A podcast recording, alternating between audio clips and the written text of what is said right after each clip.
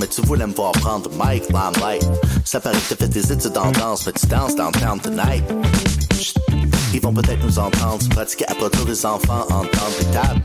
C'est que j'ai un penchant pour les femmes avec des lances grenades et le sirop d'érable. C'est petit ami, malgré l'appétit. Pourtant, on sait qu'on s'apprécie, mais y a un petit quelque chose qui m'affaiblit. On s'était dit ami, malgré l'appétit. Pourtant, on sait qu'on s'apprécie, mais quelque chose m'affaiblit. Je suis pas faible. Ah, the way, the way, girl, the way. About you, sauf je suis mec yeah. It's all about you, girl, sauf si le Canadien joue. Là, tu me déranges pas, mais it's all about you. Moi, pis toi, je suis à Véranda. Ça guette romantique, toi, tu te mets en robe. Moi, je me mets en torse. Je mets authentique dans le strip, pis super en forme. Tu n'auras pas de tip, pis je te paye en pote. C'était dit ami, malgré l'appétit. Pourtant, on sait qu'on s'apprécie, mais y'a un petit quelque chose qui m'a On s'était dit ami, malgré l'appétit. Pourtant, on sait qu'on s'apprécie, quelque chose m'affaiblit. Je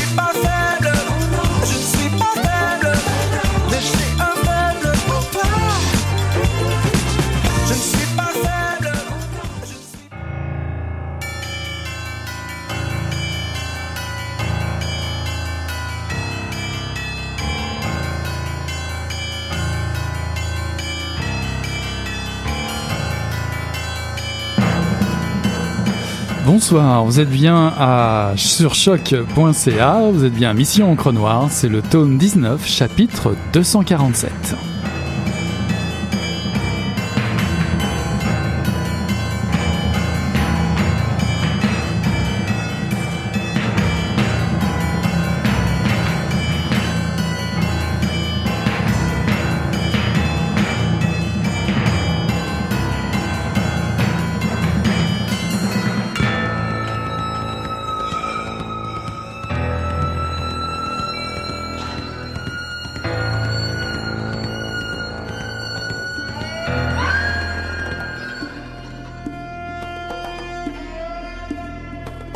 Malgré les réticences de John, j'accompagne parfois le représentant d'Oriental Rugs and Carpets jusqu'à Namak Mandi, le marché au sel, loin de la quiétude d'University Town, ou dans les ruelles poussiéreuses du Keeper Bazaar.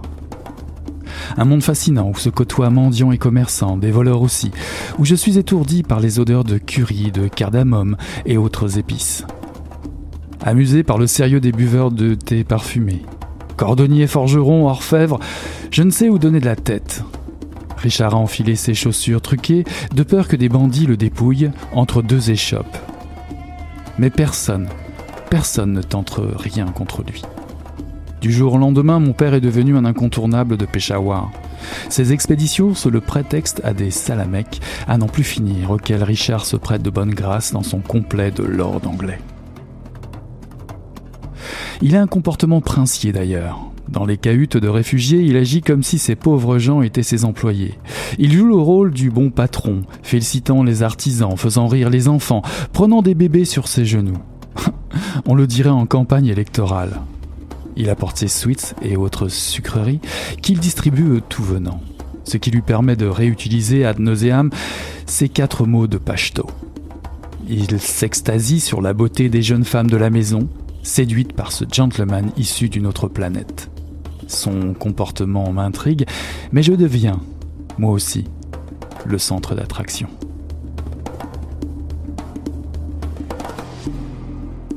Bonsoir à toutes, bonsoir à tous. Ceci est un extrait de, du Tsar de Peshawar de Mario Bolduc, paru en 2017 aux éditions Libre Expression dans la collection Expression Noire. Nous sommes à Saint-Pétersbourg en novembre 2006. Nadia participe à l'hommage qui est donné en son, en l'honneur de son père, pardon, Richard Rochelot pour l'ensemble de sa carrière. Un parcours qui aura mené l'ensemble de cette famille à la frontière de l'Afghanistan dans les années 80 alors que la guerre entre l'envahisseur soviétique et les Moudjahidines fait rage transformant petit à petit le destin du monde et celui de la famille Rochelot jusqu'à aujourd'hui. Voici une fresque qui couvre 40 ans d'histoire, en passant par la chute du régime mis en place par les Russes, l'attentat du 11 septembre, la naissance d'Al-Qaïda, le djihad d'Oussama Ben Laden et l'ascension de l'islam radical. Mario Bolduc, l'auteur, est scénariste pour le cinéma et la télévision. Il a signé trois polars mettant en vedette l'escroc Max O'Brien, Cashmere, Zigan, La nuit des albinos. Mario Bolduc a été le gagnant du prix Arthur Ellis en 2008 et 2013 pour ses œuvres. Des livres, des livres qui chaque fois suscitent l'enthousiasme des lecteurs. Après avoir présenté un monument du genre ici à Mission en encre noire avec Punctu de DOA cette année, couvrant également la guerre en Afghanistan, c'était avec une extrême curiosité que je voulais découvrir le tsar de Peshawar et j'avoue que le livre relève haut la main le défi de nous amener ailleurs dans le récit en choisissant un angle complètement inédit pour regarder cette guerre en Afghanistan, en tout cas une partie. Pour en discuter, j'accueille ce soir l'auteur Mario Bolduc qui nous fait l'amitié d'être là. Bonsoir Mario. Bonsoir. Alors je m'excuse un petit peu directement parce qu'il y a une, liaison euh, téléphone qui est un petit peu euh, crachotante. Mais en tout cas, on va faire avec, n'est-ce pas? Oui. Euh, je suis ravi de vous accueillir ce soir pour discuter de, de ce roman, Le Tsar de, de, de, Peshawar. Alors effectivement, il y a beaucoup de publications qui aujourd'hui tournent autour du sujet de la guerre en Afghanistan. Aviez-vous cela en tête lorsque vous aviez entrepris la rédaction de l'histoire de cette famille? Euh, oui et non, c'est-à-dire que l'Afghanistan m'intéressait parce que pour moi c'est un, moment charnière. En fait, je parle de la première guerre d'Afghanistan, évidemment, de, l'invasion soviétique et tout ça. Euh, c'est cette période-là qui m'intéressait parce que pour moi c'est une euh, c'est une période euh, déterminante en fait dans l'histoire de l'Occident, même si ça s'est passé en Afghanistan. C'est à partir du moment où on cesse d'avoir peur des, communistes, des méchants soviétiques et tout ça, et que tout à coup on bascule dans, l'islam radical.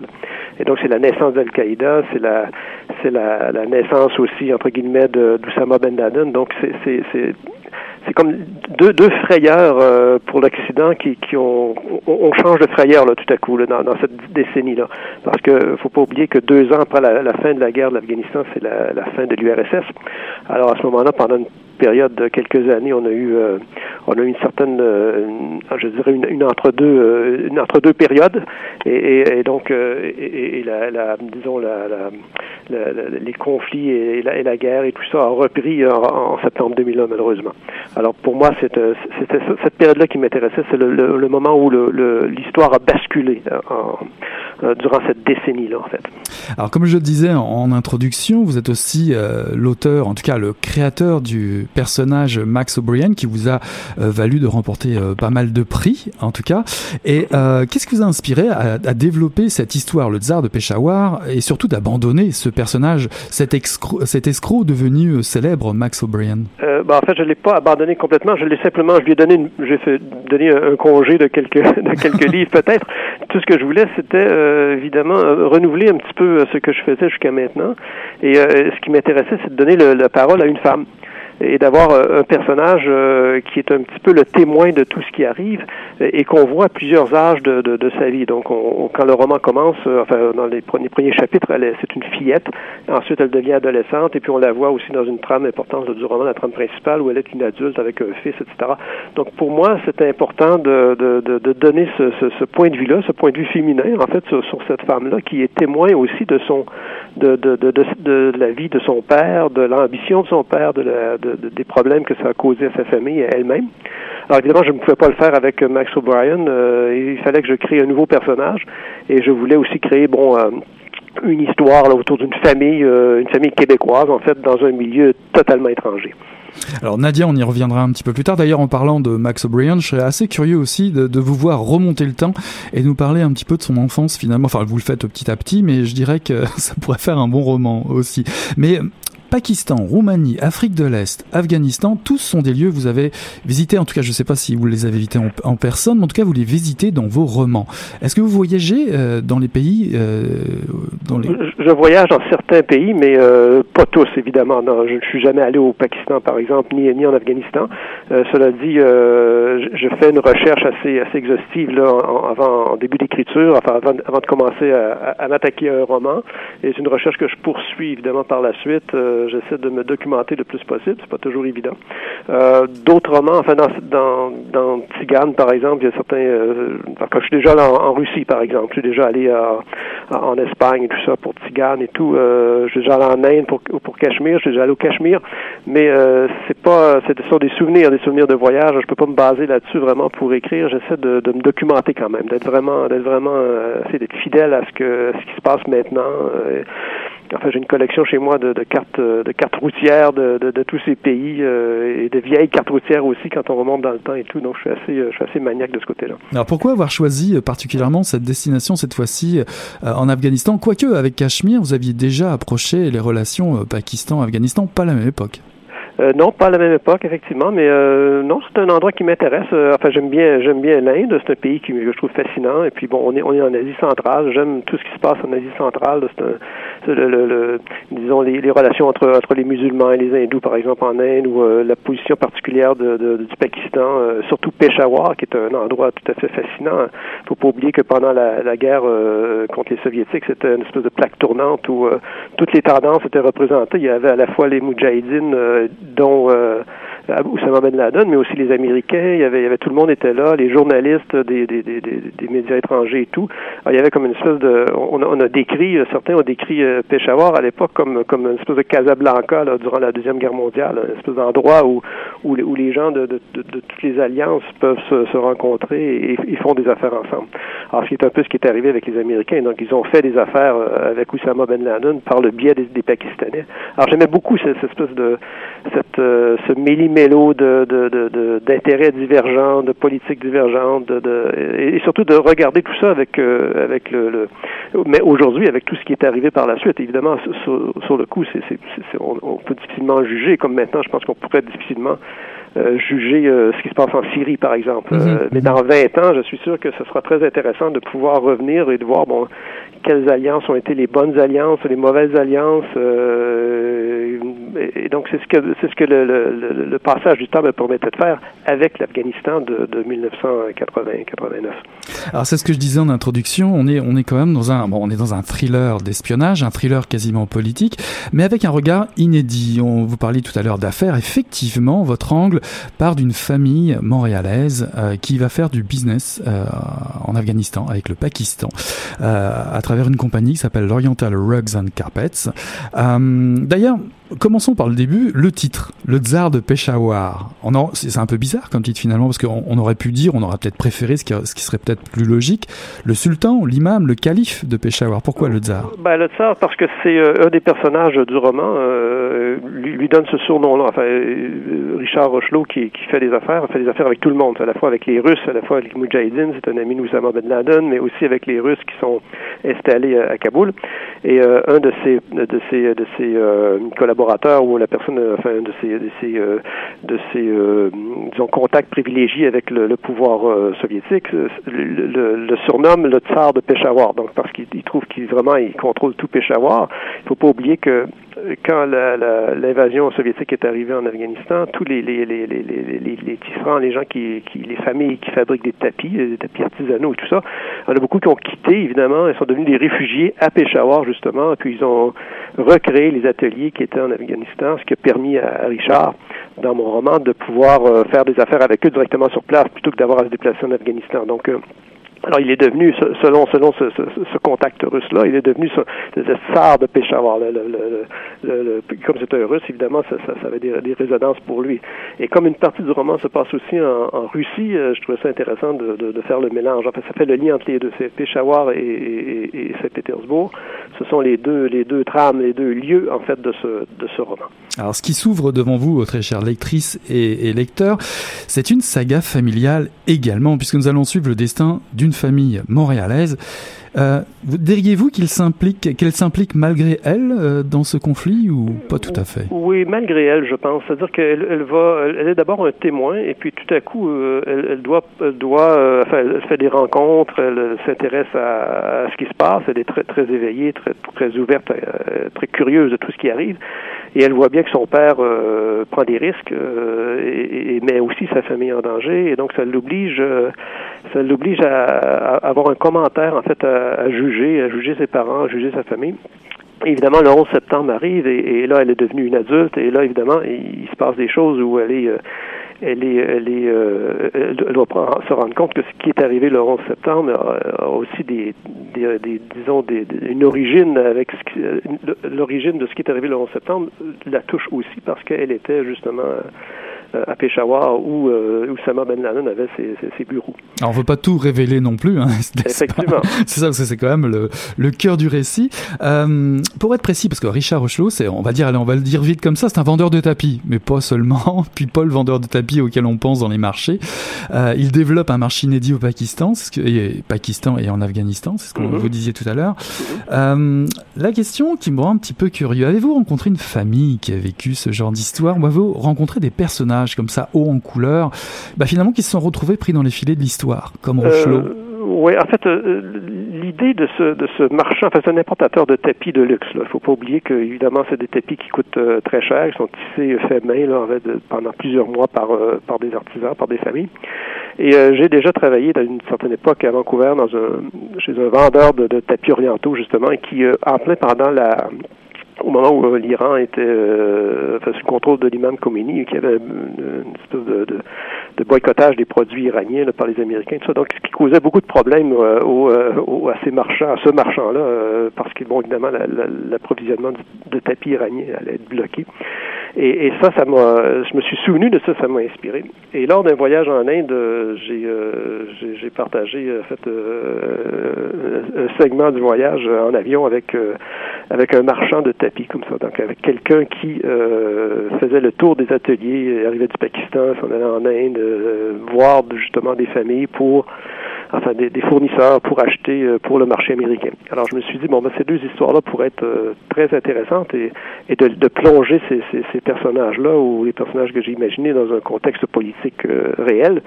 ça c'est très amusant. Donc c'est ce que j'ai fait un petit peu aussi avec Tigane. Donc la, la même situation. Où on a, on a un personnage qui tout à coup découvre le sort des, des, des Roms euh, en Roumanie et, et, et, et, un des personnages de ce roman-là est, lié aussi à Ceausescu et tout ça, donc c'est intéressant de, de, mélanger les deux. Donc c'est un petit peu l'origine du roman euh, que, j'ai écrit. Alors tous les tous les, euh, tous les toutes les lectrices et les lecteurs, tous ceux qui sont fascinés par les classiques de la littérature d'espionnage, le Carré, Fleming, Bloom, tout ça, je suis sûr qu'en ce moment ils fantasment sur sur votre histoire de rencontrer quelqu'un dans un avion comme ça qui fait, euh, qui vend des tapis dans des lieux, euh, disons, euh, infestés de d'espions, d'agents secrets de tous bords, ou simplement des personnes qui veulent faire de l'argent. Richard et sa famille, finalement, vont croiser toutes sortes de personnages comme ça, des personnages interlopes, qui vont les amener ailleurs. Oui. Donc, il rencontre toutes sortes de personnages. En fait, euh, Richard est dévoré par l'ambition. Il veut, euh, il n'est pas le, propriétaire de l'entreprise. Enfin, il, il est le, dauphin du, fondateur, qui est toujours à Montréal. Et son rêve ultime, c'est de, revenir à Montréal pour euh, prendre la tête de la compagnie. Et donc, euh, et, en fait, il est sûr que s'il réussit à gagner le marché afghan du, tapis oriental, il va réussir à justement à remplacer les pertes qu'ils ont eues à la suite de, de, de, la prise du pouvoir par Khomeini en Iran.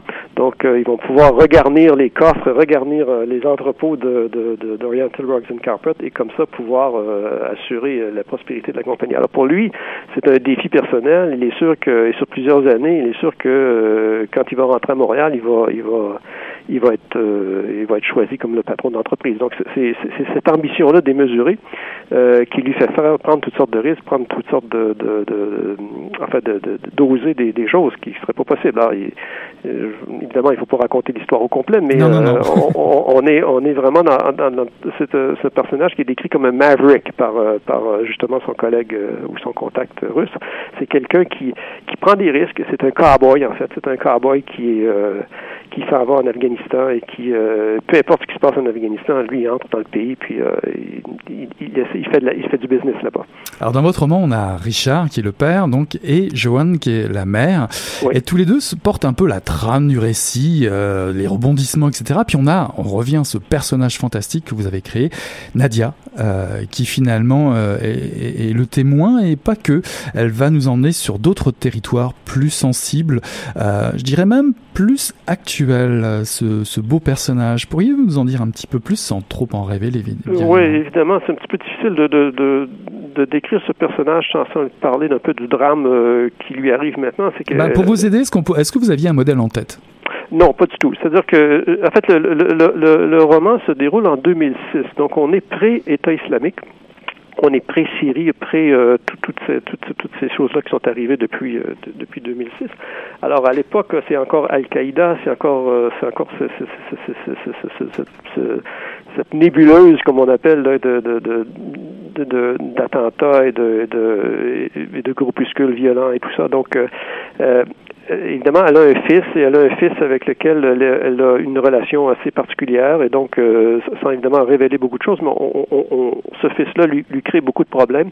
Et, et c'est une femme qui un peu qui s'est, consacrée à son fils pendant toute sa vie. Euh, elle ne s'est pas, elle s'est jamais mariée. Elle a- depuis qu'elle a eu son fils-là, elle l'a élevé toute seule.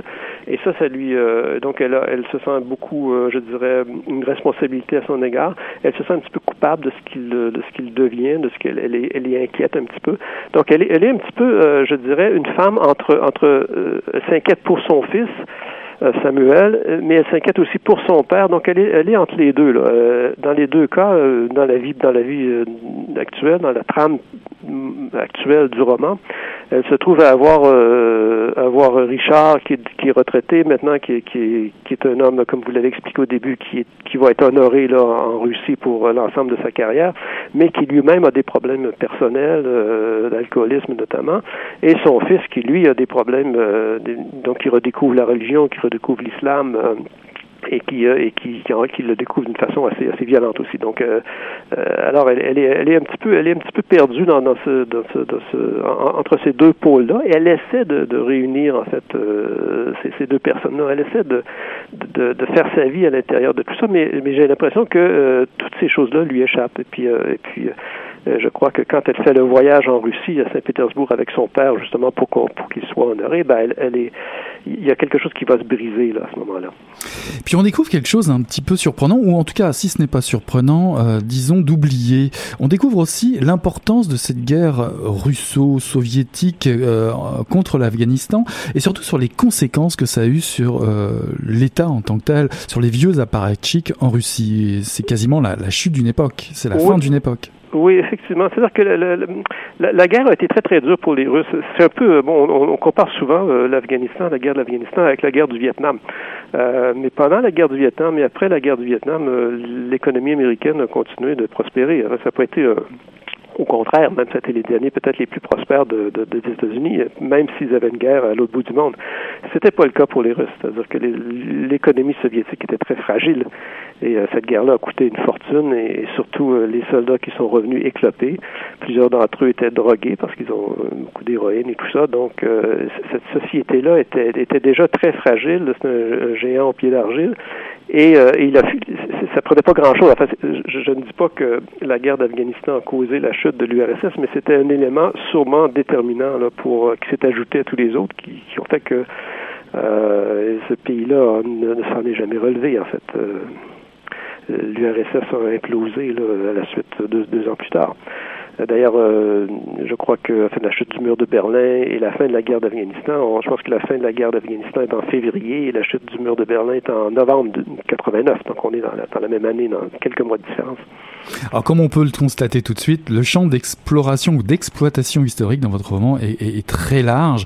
Et, la question qui me vient ou qui m'est venue tout de suite à la lecture passionnante, c'est est-ce délicat de s'attaquer à, un- un moment d'histoire ou à des moments d'histoire comme cela? En tout cas, comme le 11 septembre, il y a tellement de personnes qui ont quelque chose à dire, qui ont vécu cela, cela qui ont ressenti cela. Comment fait-on quand on, a des marqueurs forts comme ça ou des personnages forts qui ont existé comme Osama Ben Laden Comment fait-on pour jouer avec la fiction et la réalité? Euh, je- J'essaie de respecter la réalité historique, mais sans être prisonnier de cette réalité-là. En fait, Euh, j'imagine, euh, en fait, j'aurais pas fait voyager Osama Ben Laden euh, au Canada, par exemple, parce que comme c'est un personnage public et c'est- jamais arrivé, et puis euh, on l'aurait su. Pour moi, ce serait aller trop loin dans, dans disons, dans la façon de, de, de de, de, de, créer, de faire de ce personnage-là un personnage fictif. Alors, je, préfère pour les personnages très, très, connus, en fait, qui sont des, des, des, gens qui ont existé, euh, dont on connaît la, biographie par cœur, euh, de, de m'en tenir à, ce qui s'est vraiment passé. Mais par contre, autour d'eux, j'ai des personnages euh, fictifs qui discutent avec eux, s'entendent avec eux, font des choses avec eux. Et évidemment, l'histoire, par exemple, la biographie de, de, Ben Laden, il y a des tas de, de zones d'ombre des, des, moments qui sont pas intéressants pour, le biographe ou pour les bon, il y a des, a des choses plus, privées qui ont été racontées par par des proches et tout. Donc je me suis servi servi de ça. Donc j'essaie de rester fidèle sans être, comme je disais tout à l'heure, sans être handicapé par par ce, ce, carcan là en fait. Alors vous citez beaucoup de sources, hein, de toute façon de l'inspiration, vous en parliez tout à l'heure, mais euh, justement dans ces zones d'ombre, on se rend compte finalement, euh, où on se pose la question, est-ce que Montréal a joué un rôle finalement, euh, euh, si ce n'est autour des guerres ou autour des attentats, en fait vous le suggérez en fait en pointillé. Euh, oui, ben, cette, cette partie-là du roman euh, est, est, tout à fait fictive. En fait, ce qui est arrivé à Montréal euh, dans le roman, là, je me suis basé sur, sur ce qui est arrivé aux États-Unis. En fait, il y, y, a eu, il y a eu, il y a eu des, bon, c'est encore une fois révélé, c'est difficile de révéler, de, de, raconter ça, mais sans, sans, sans, sans, en parler avec précision. Mais je, je, me suis basé sur l'expérience américaine pour dire bon, ben, si c'était passé à Montréal, qu'est-ce arrivé Est-ce que, est-ce que ce genre de, de, situation-là aurait pu arriver à Montréal?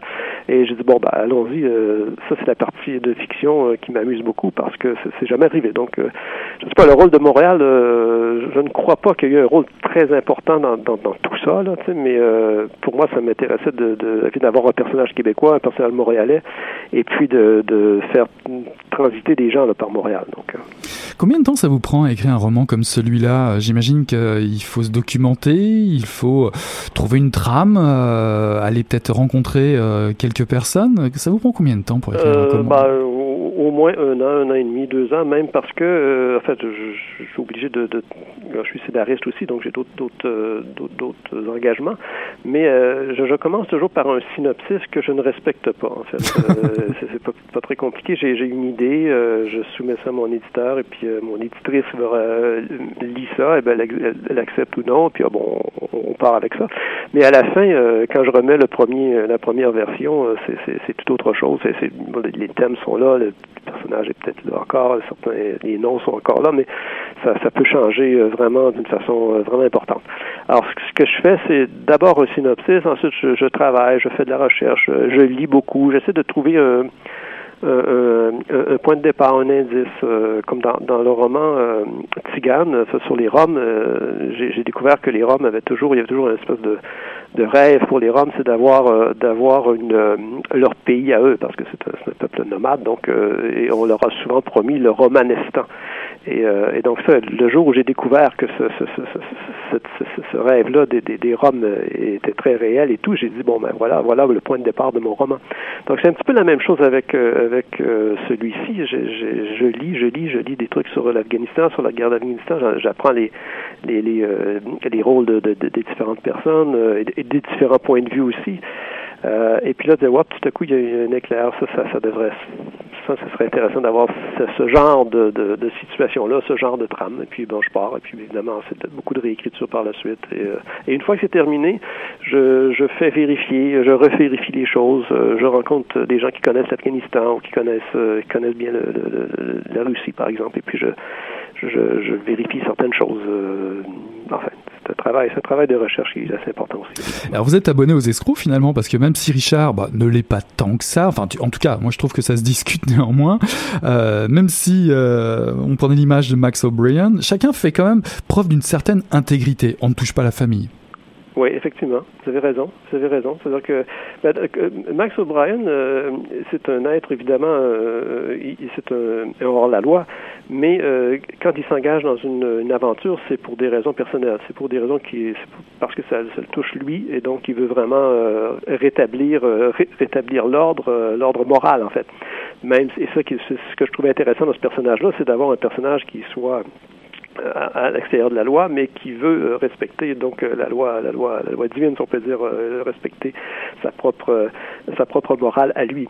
Alors, c'est un petit peu la même chose avec avec avec Nadia, je pense, d'une certaine façon. Effectivement, la famille pour elle est sacrée et c'est sa famille, euh, son père a mis sa famille dans, une situation particulière et, ça, elle, lui en veut d'ailleurs à un certain moment donné. Et, sa famille à elle-même est, en, est en crise à, cause de ce qui arrive à son fils et tout. Alors euh, oui, effectivement, je crois que l'aspect familial est très important.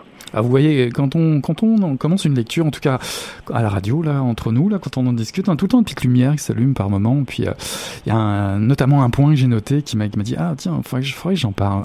Il y, y, a un professeur dans votre livre, Madame Botrel, qui offre des livres à Nadia. Et euh, évidemment, elle lui offre Michel Strogoff de, Jules Verne, Le Dernier des Mohicans de James Fenimore Cooper, Les Pêcheurs d'Islande de, Pierre Loti. Est-ce autobiographique? Vous me voyez venir de loin euh, non, pas du tout. En fait, euh, oui, et non. pour Michel Strogoff, c'est vrai. Je me souviens quand j'étais au collège, on m'avait offert euh, euh, un livre et j'ai pris celui qui était le plus euh, le plus important. Je me dis tant qu'à gagner un livre, j'ai gagné un livre qui va qui va me donner plusieurs heures de lecture et j'avais pris Michel Strogoff. mais donc pour les besoins de cette histoire-ci, j'avais besoin de Pierre Loti parce que pour moi Pierre Loti c'est un personnage très important pour Nadia parce qu'il représente la fascination pour pour euh, pour l'Orient, la fascination pour euh, les Ottomans et tout ça. Donc c'est un petit peu, euh, elle s'est sentie très près de ce personnage-là, de, ce, de cet auteur-là en fait dans sa vie. Alors c'est pour ça que je voulais le l'intégrer dans mon histoire. J'ai pas osé vous poser la question pour avez-vous avez lu euh, John le Carré, euh, Ian Fleming ou Robert Ludlum C'était un peu trop euh, téléphoné. ouais, ben John le Carré j'aime bien. oui, absolument. John le Carré j'aime bien. j'aime beaucoup ses derniers ses derniers romans d'ailleurs. Ian Fleming non, j'ai jamais lu Ian Fleming. Mais évidemment j'ai vu les James Bond et tout, mais mais pour moi John le Carré est évidemment supérieur à Ian Fleming. C'est pas du tout la même chose. Alors comment êtes-vous devenu écrivain de polar et en particulier thriller d'espionnage? Comment ça vous est arrivé ça? Euh, ben, j'ai, écrit pour, pour, pour le cinéma euh, un petit peu. Je fais toujours des, des, trucs un petit peu policiers et tout. Puis euh, j'avais le goût d'avoir un, peu de liberté par rapport à, à, mes sujets, par rapport aussi à l'endroit où je pouvais envoyer mon personnage principal. Parce qu'en télé, en cinéma, comme vous le savez, à cause des budgets assez, relativement réduits auxquels on est on est obligé de, de, qu'on est obligé de respecter. Alors on, on est souvent limité au niveau de l'écriture. Alors je me suis dit tant qu'à me payer la traite dans un roman policier, dans un polar, je vais avoir un personnage qui va voyager, qui va faire le tour du monde, qui va euh, rencontrer des, dizaines de personnes, qui va se retrouver dans des foules de millions de personnes. Je, l'ai donc envoyé en Inde pour la première fois. Euh, et donc, euh, pour moi, c'est important d'avoir cette liberté-là, de pouvoir me, payer la traite, en fait, en tant que créateur. c'est, c'est une très bonne idée. Et le milieu du polar au Québec, ça représente quoi pour vous? Bah, c'est un, milieu très important. que, euh, depuis quelques années, en fait, les gens lisent des polars québécois. Ils sont vraiment fascinés par euh, par cette littérature-là. Euh, à l'époque, plusieurs années, c'était une rareté. Maintenant, les gens les gens achètent des livres, les gens les commentent, les lisent et tout.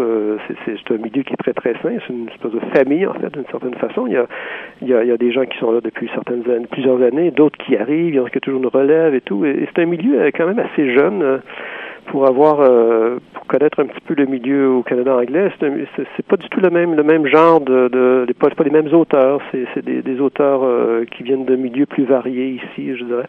Donc euh, c'est un milieu qui me semble un milieu très sain très, très, très, très, très heureux de faire partie de ce, de groupe d'auteurs. Alors, vous parlez du cinéma, c'est amusant, j'ai envie de dire aux lecteurs et aux lectrices, attendez quand même la fin de votre lecture, poussez ça jusqu'au bout, parce qu'il y a un moment donné, il y a, il y a un moment très surprenant, enfin surprenant, vous rendez une sorte d'hommage en fait à des personnages historiques disparus, euh, tels le, commandant Massoud ou encore même le Mollah Omar. Suggérez-vous que nous aurions la mémoire courte? Puis encore, je dirais que sans en parler, il y a quand même, vous reprenez une anecdote qui est reprise dans votre livre sur une visite de talibans au Texas. C'est comme, comme si vous venez nous, nous ramener quelque chose à la mémoire. Oui, c'est vrai, c'est vrai. En fait, je, voulais, euh, avec cette visite de Taliban au Texas, euh, qui, qui, qui est arrivée pour vrai, quand j'ai découvert ça, ce, ce, ce, cet événement-là, cette anecdote-là, j'étais vraiment surpris. Je croyais pas que, je croyais que les talibans, pour moi, n'étaient jamais sortis d'Afghanistan. et, et euh, pourtant, ces gens-là ont voyagé. Ils ont, ils ont, ils avaient pendant pendant les, les, les deux, trois années là, de gouvernement taliban en Afghanistan, ils avaient essayé de nouer des relations internationales avec, euh, c'était un gouvernement, un gouvernement national et tout. Ils étaient pas. Ils essayaient évidemment d'avoir euh, des, liens diplomatiques avec les États-Unis. Alors, donc, c'est ce qui explique leur passage aux États-Unis. Alors, pour moi, je l'ai, appris à ce moment-là. Je ne savais pas qu'ils, avaient, fait ces voyages-là, qu'ils avaient été, euh, qu'on leur avait ouvert la porte des États-Unis, qu'ils avaient pu entrer aux États-Unis, qu'ils avaient pu rencontrer des personnages importants. Enfin, ils ont rencontré euh, les Mujahideen à l'époque de la guerre d'Afghanistan. Ils ont même rencontré Ronald Reagan, euh, qui les a considérés comme des, comme des révolutionnaires semblables aux révolutionnaires américains de la guerre d'indépendance. Donc, c'était, c'était quand même assez, assez inouï quand on regarde la photo. Maintenant, on est on est vraiment fasciné par, euh, par cette, euh, cette proximité entre deux, deux, deux, deux, cultures totalement différentes et deux, et deux situations politiques, deux positions politiques complètement différentes. En tout cas, ça fait partie des surprises que les lectrices et lecteurs ont le plaisir de découvrir à, la lecture de, votre roman. Pour finir, prévoyez-vous de nouveaux euh, voyages prochainement? Annoncez-nous le retour de Max O'Brien, par exemple? Pas tout de suite. Enfin, je vais voir. Pour l'instant, tout est ouvert. Peut-être Max ou peut-être autre chose aussi. Euh, donc, euh, j'ai pas comme tel de projet euh, défini, mais c'est sûr qu'il y aura un autre, un autre polar bientôt. En tout cas, merci beaucoup d'avoir été notre invité, Mario Bolduc. ça nous a ben, fait plaisir. et on merci de votre intérêt pour mon roman. Bah, je vous en prie. Puis on vous renvoie une invitation pour une invitation prochaine de venir nous parler, pourquoi pas, de, de Max O'Brien. Vous étiez ce soir avec nous pour vous nous présenter Le Tsar de Peshawar, publié en 2017 chez Libre Expression. Merci beaucoup, à très bientôt. Merci, au revoir.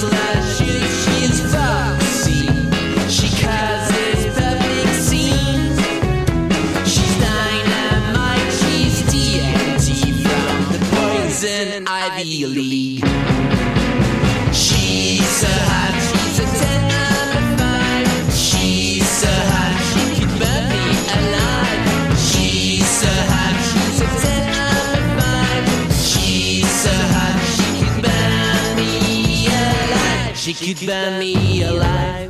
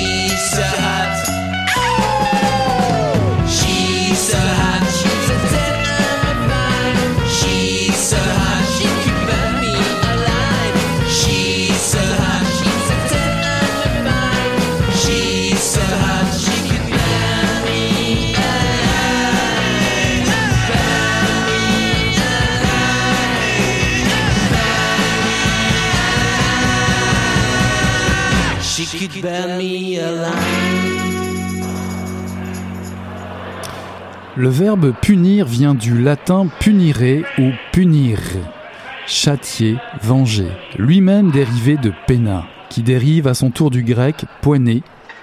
Dans son étude des institutions indo-européennes, Émile Benveniste discute à plusieurs reprises ce mot qui signifie la dette qu'on doit payer pour réparer un crime, la rétribution destinée à compenser un meurtre. Il indique qu'il s'agit de réclamer le prix d'un forfait, obtenir réparation d'un délit et utilise les termes dédommagement ou encore expiation tout en signalant la possible transposition sentimentale en haine, vengeance considérée comme une rétribution. C'est la signification d'échange que l'on retrouve en latin classique avec pena, dont le premier sens est rançon destiné à racheter un meurtre. D'où par extension compensation, réparation, vengeance, punition, châtiment, peine. Ce n'est qu'ultérieurement, en latin tardif, que le terme prend une signification doloriste, puisqu'il est aussi utilisé dans le sens de tourment, souffrance. On peut d'ailleurs noter que peine en français hérite de cette ambiguïté sémantique, punition et souffrance, tandis que l'anglais distingue les deux sens avec penalty et pain. Ceci est un extrait de Punir, une passion contemporaine de Didier Fassin, paru aux éditions du Seuil en 2017. Voici un essai des plus passionnants et surtout très d'actualité. D'où nous vient cet emballement pour la punition, pour le châtiment? Il n'est qu'à regarder les nouvelles pour en avoir la preuve. Trump veut incarcérer plus d'immigrants ou les renvoyer chez eux. Ici, les uns se font piquer la main dans le sac et détournent de l'argent public sans être inquiétés ou tel autre abattu ou tabassé dans un parc ou dans la rue pour délit de sale gueule ou de jeunisme. L'enjeu autour de l'idée de punir envahit le discours de la cité et celui de nos magistrats, de nos, concitoyens, de nos politiciens qui en campagne pour des élections euh, ici ou là sont toujours prompts à récupérer un sujet vendeur auprès de leurs citoyens votants. Mais que se cache-t-il vraiment dans cette légitimisation de la répression de plus en plus pressante ces dernières décennies? Didier Fassin, professeur à l'université de Princeton aux États-Unis, a publié deux enquêtes intrigantes qui sont à la base de ce livre. Il a suivi le quotidien d'une brigade anti-criminalité de la banlieue parisienne dont il a tiré un livre, Une anthropologie de la police des quartiers, paru au seuil en 2011 et il a observé les comportements et les faits dans une maison d'arrêt du Val d'Oise qui ont donné L'ombre du monde, une anthropologie de la condition carcérale parue au seuil en 2015.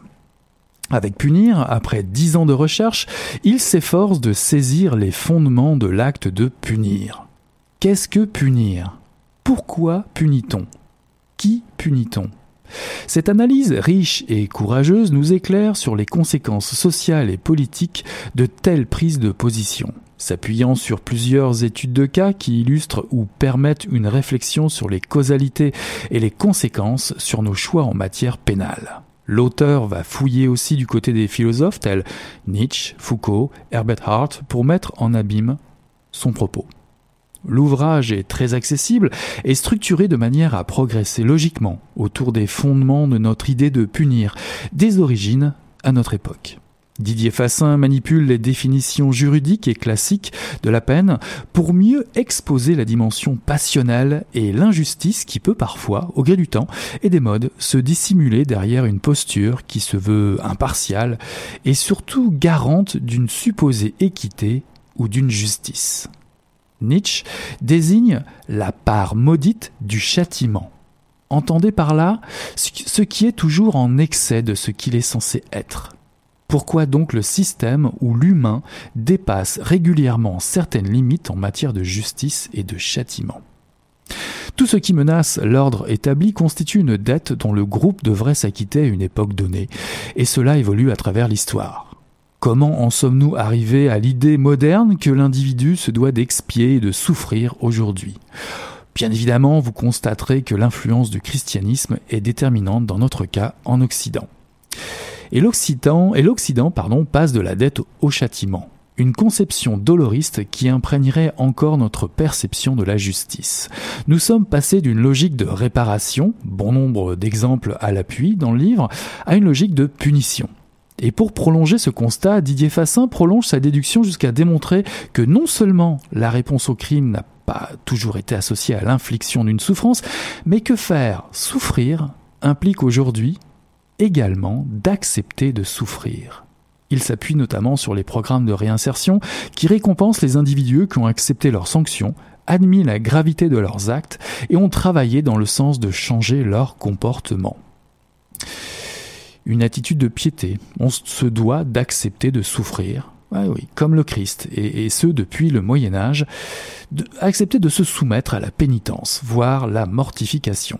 Il est frappant de constater aussi que le vocabulaire carcéral soit contaminé par cette conception doloriste quasi passionnelle. Par exemple des mots comme euh, pénitencier, carcer pour incarcérer ou claustrum, euh, cloîtré, qui viennent directement euh, du langage de la religion. Le déclin des institutions religieuses dans le monde occidental n'a pas empêché de faire perdurer et se répandre dans le langage et les actes l'esprit rigoriste et sélectif de la religion. Punition ou vengeance? La question se pose également ici puisque le constat se fait de l'existence d'une justice rendue à plusieurs vitesses selon les catégories sociales. Or, cette individualisation des peines est le fondement de notre justice moderne, ce qui a pour conséquence bien souvent de sous-estimer la responsabilité collective et la responsabilité de l'État au profit de la répression. Vous l'aurez compris, le lien entre crime et châtiment connaît beaucoup d'exceptions à travers le temps. La frontière entre la vengeance et le châtiment s'avère parfois difficile à valider selon les faits. La légitimité d'une souffrance n'a pas toujours existé non plus à travers l'individuation des peines et l'alternative entre des logiques qu'on appelle utilitaristes ou retributistes qui vont plus ou moins bien encadrer la notion de châtiment. L'auteur constate également une dimension émotionnelle et pulsionnelle dans le fait de rendre justice, une partie assez perturbante, je dois dire, voire même très inquiétante du livre.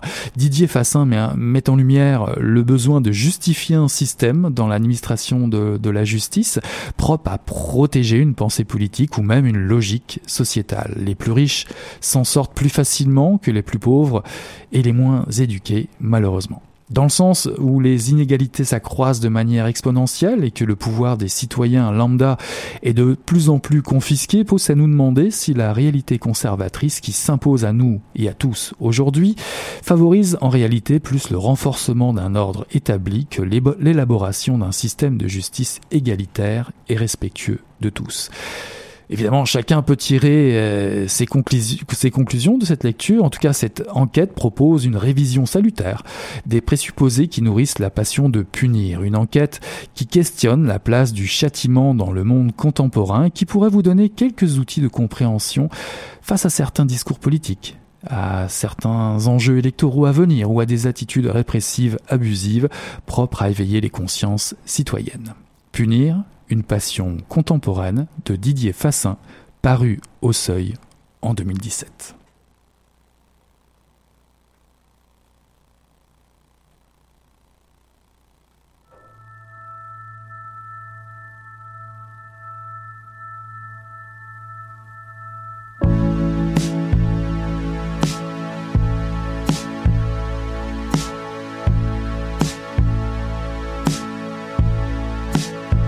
I could not release the inspiration till you asked me to.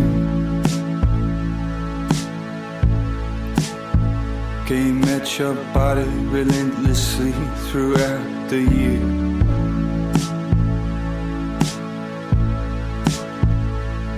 Or too far away, too near the shore, this honeymoon. I was a stranger, too familiar and not enough.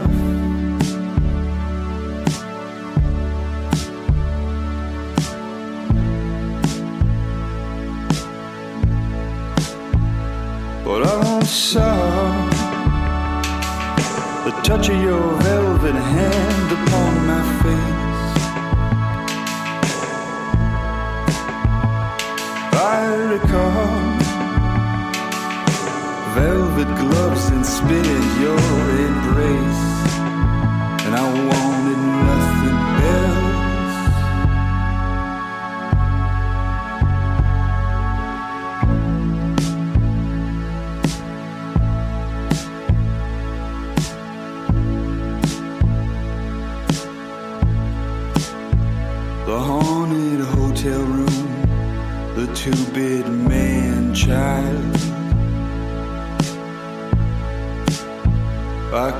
not simply fall asleep next to you every night. Our castle in the sand built too high too soon. And under waving palms and waving sails and waves. Goodbye.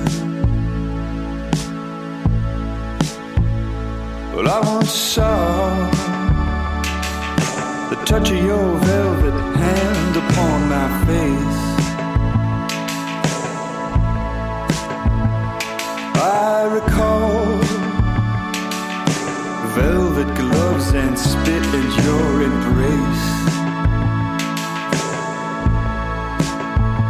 Oh, I once saw the touch of your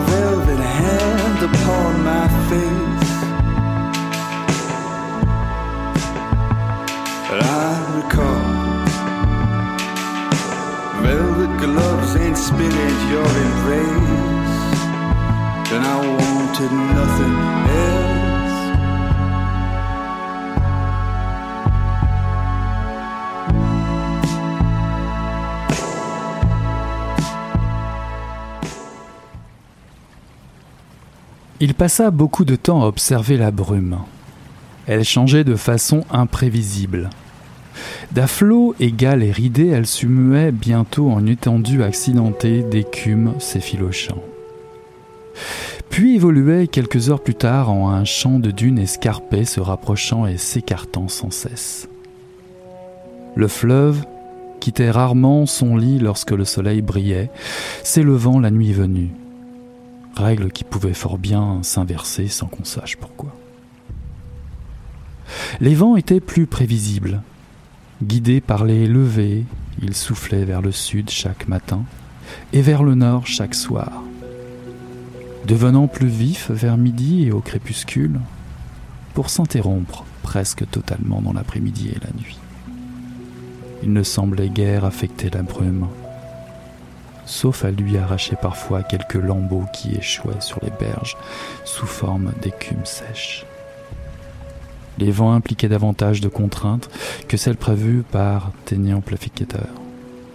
Kit n'aurait jamais critiqué son travail en public et lui reconnaissait volontiers de grandes qualités en matière de relations, grâce auxquelles la ville collaborait avec le sourire. Mais il se félicitait que le pont ne se construise pas d'après ses plans.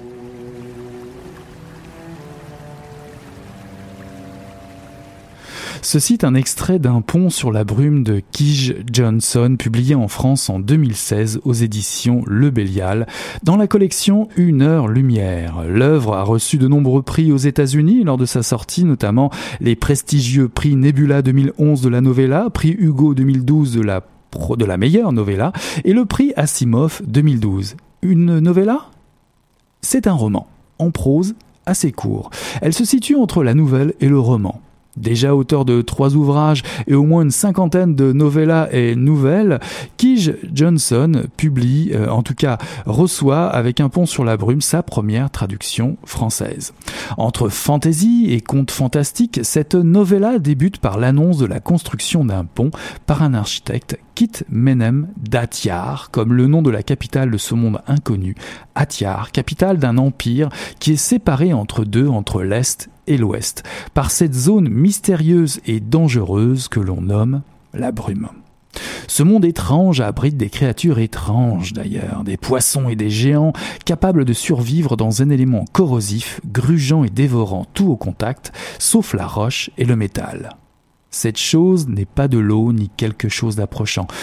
Elle se forme, on ne sait pas vraiment comment, dans les profondeurs du lit du fleuve. Au cours des 124 pages qui vont suivre, vous allez être transporté, envoûté par les volutes d'un texte aux propriétés autant poétiques que magiques. Quitte l'architecte s'apprête à construire un pont sur 400 mètres au-dessus de cette brume menaçante sur laquelle on se déplace en glissant, à peine propulsé par une rame, sur un bateau à fond plat de près de 6 mètres de long, 2 mètres 50 de large, bâti en pin.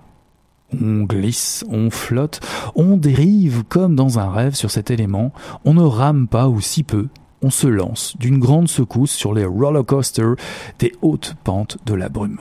Vous l'aurez compris, vous naviguez ainsi au prix de votre vie, sans compter la menace des poissons brumes et des géants. À quoi ressemblent-ils ces fameux géants d'ailleurs? Hmm. Mieux vaut ne pas en parler. Nous allons donc suivre la construction du pont sur 5 ans, le seul vrai passage sur 500 km de distance entre l'Est et l'Ouest, qui va relier Loinville à Procheville. Les tours du pont devraient avoisiner des sommets jamais atteints. Pour mener à bien ce projet, Kit va s'entourer des habitants des deux contrées et particulièrement de Razali Bach et son neveu Valo Bach. Bach étant rajouté ici puisqu'ils sont les passeurs traditionnels et comme dans les traditions nordiques, le métier qualifie le nom, sauf pour les gens de la capitale comme Kit ou des ouvriers spécialisés qui ne portent carrément pas de nom de famille du tout. Cette construction va être le moyen de développer des interactions inédites entre un peuple qui se meurt et se préparer à un changement pour le futur avec la présence de ce pont et l'arrivée d'étrangers qui ignorent les règles qui sévissent auprès d'un univers comportant des dangers jamais observés. Toute la séduction de ce texte très court réside dans l'écriture de Kij Johnson, un flux limpide qui décrit un monde étrange et attirant où tout peut arriver. Chères lectrices et lecteurs, vous devez vous laisser dériver sur des pages où vous ne contrôlez plus vraiment rien, à l'image de Kit lui-même d'ailleurs, sinon, euh, sinon, sinon ses propres plans euh, du pont lui-même bien entendu. Les descriptions minimales mais efficaces de la vie bucolique, à travers les dialogues et les niveaux de langue des personnages, délimitent un champ où vous pénétrerez avec la plus grande prudence. Chacun a besoin de l'autre pour avancer, malgré les difficultés. À l'instar des tragédies grecques, la menace n'est jamais loin. Celle du fleuve de brume, celle des géants, celle des hommes, celle de l'échec éventuel du projet. Deux visions du monde s'affichent alors, l'ancien qui s'accoutume et se résigne à sa situation, où le progrès aveugle et déterminé veut se confronter à un monde inconnu, le dominer et triompher. Attention, préparez-vous à de grands moments d'émotion. La brume joue un grand rôle, un personnage majeur malgré tout. Nous ne sommes pas dans une novella d'horreur façon alien, ce qui ne veut pas dire pour autant que vous devriez, vous devriez être rassuré. Une grande aventure humaine vous attend, réglée d'une main de maître, en un texte très court. Kij Johnson crée de très beaux personnages et réussit à imposer une atmosphère entre magie et superstition qui vous rappellera le meilleur de l'homme, de l'homme bâtisseur, confronté à l'étrange, à de nouveaux territoires, à de nouvelles conquêtes. Peut-être finirez-vous par dire à l'unisson, comme Kit lui-même, pour se rassurer bien entendu, ça valait le coup ça valait le coup. En tout cas, pour moi, oui, une magnifique découverte, Un pont dans la brume, paru en 2017 aux éditions Le Bélial.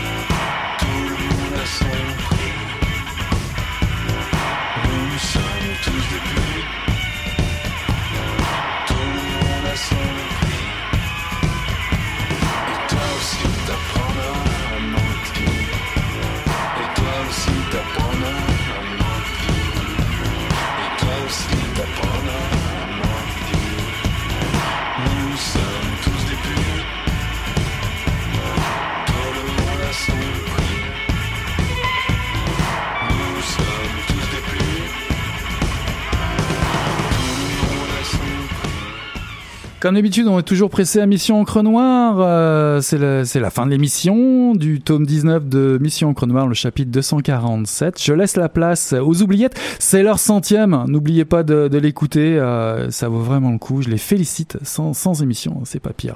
Ce soir, j'ai eu le, plaisir de recevoir Mario Bolduc pour le Tsar de Peshawar, paru euh, chez Libre Expression. Je vous ai présenté Punir, une passion contemporaine de Didier Fassin, paru en 2007 aux éditions du Seuil, et Un pont sur la brume de Kij Paru en 2017 aux éditions Bélial. Allez, bon ans les oubliettes. Et nous, on tourne la page et on se retrouve à la semaine prochaine. Salut là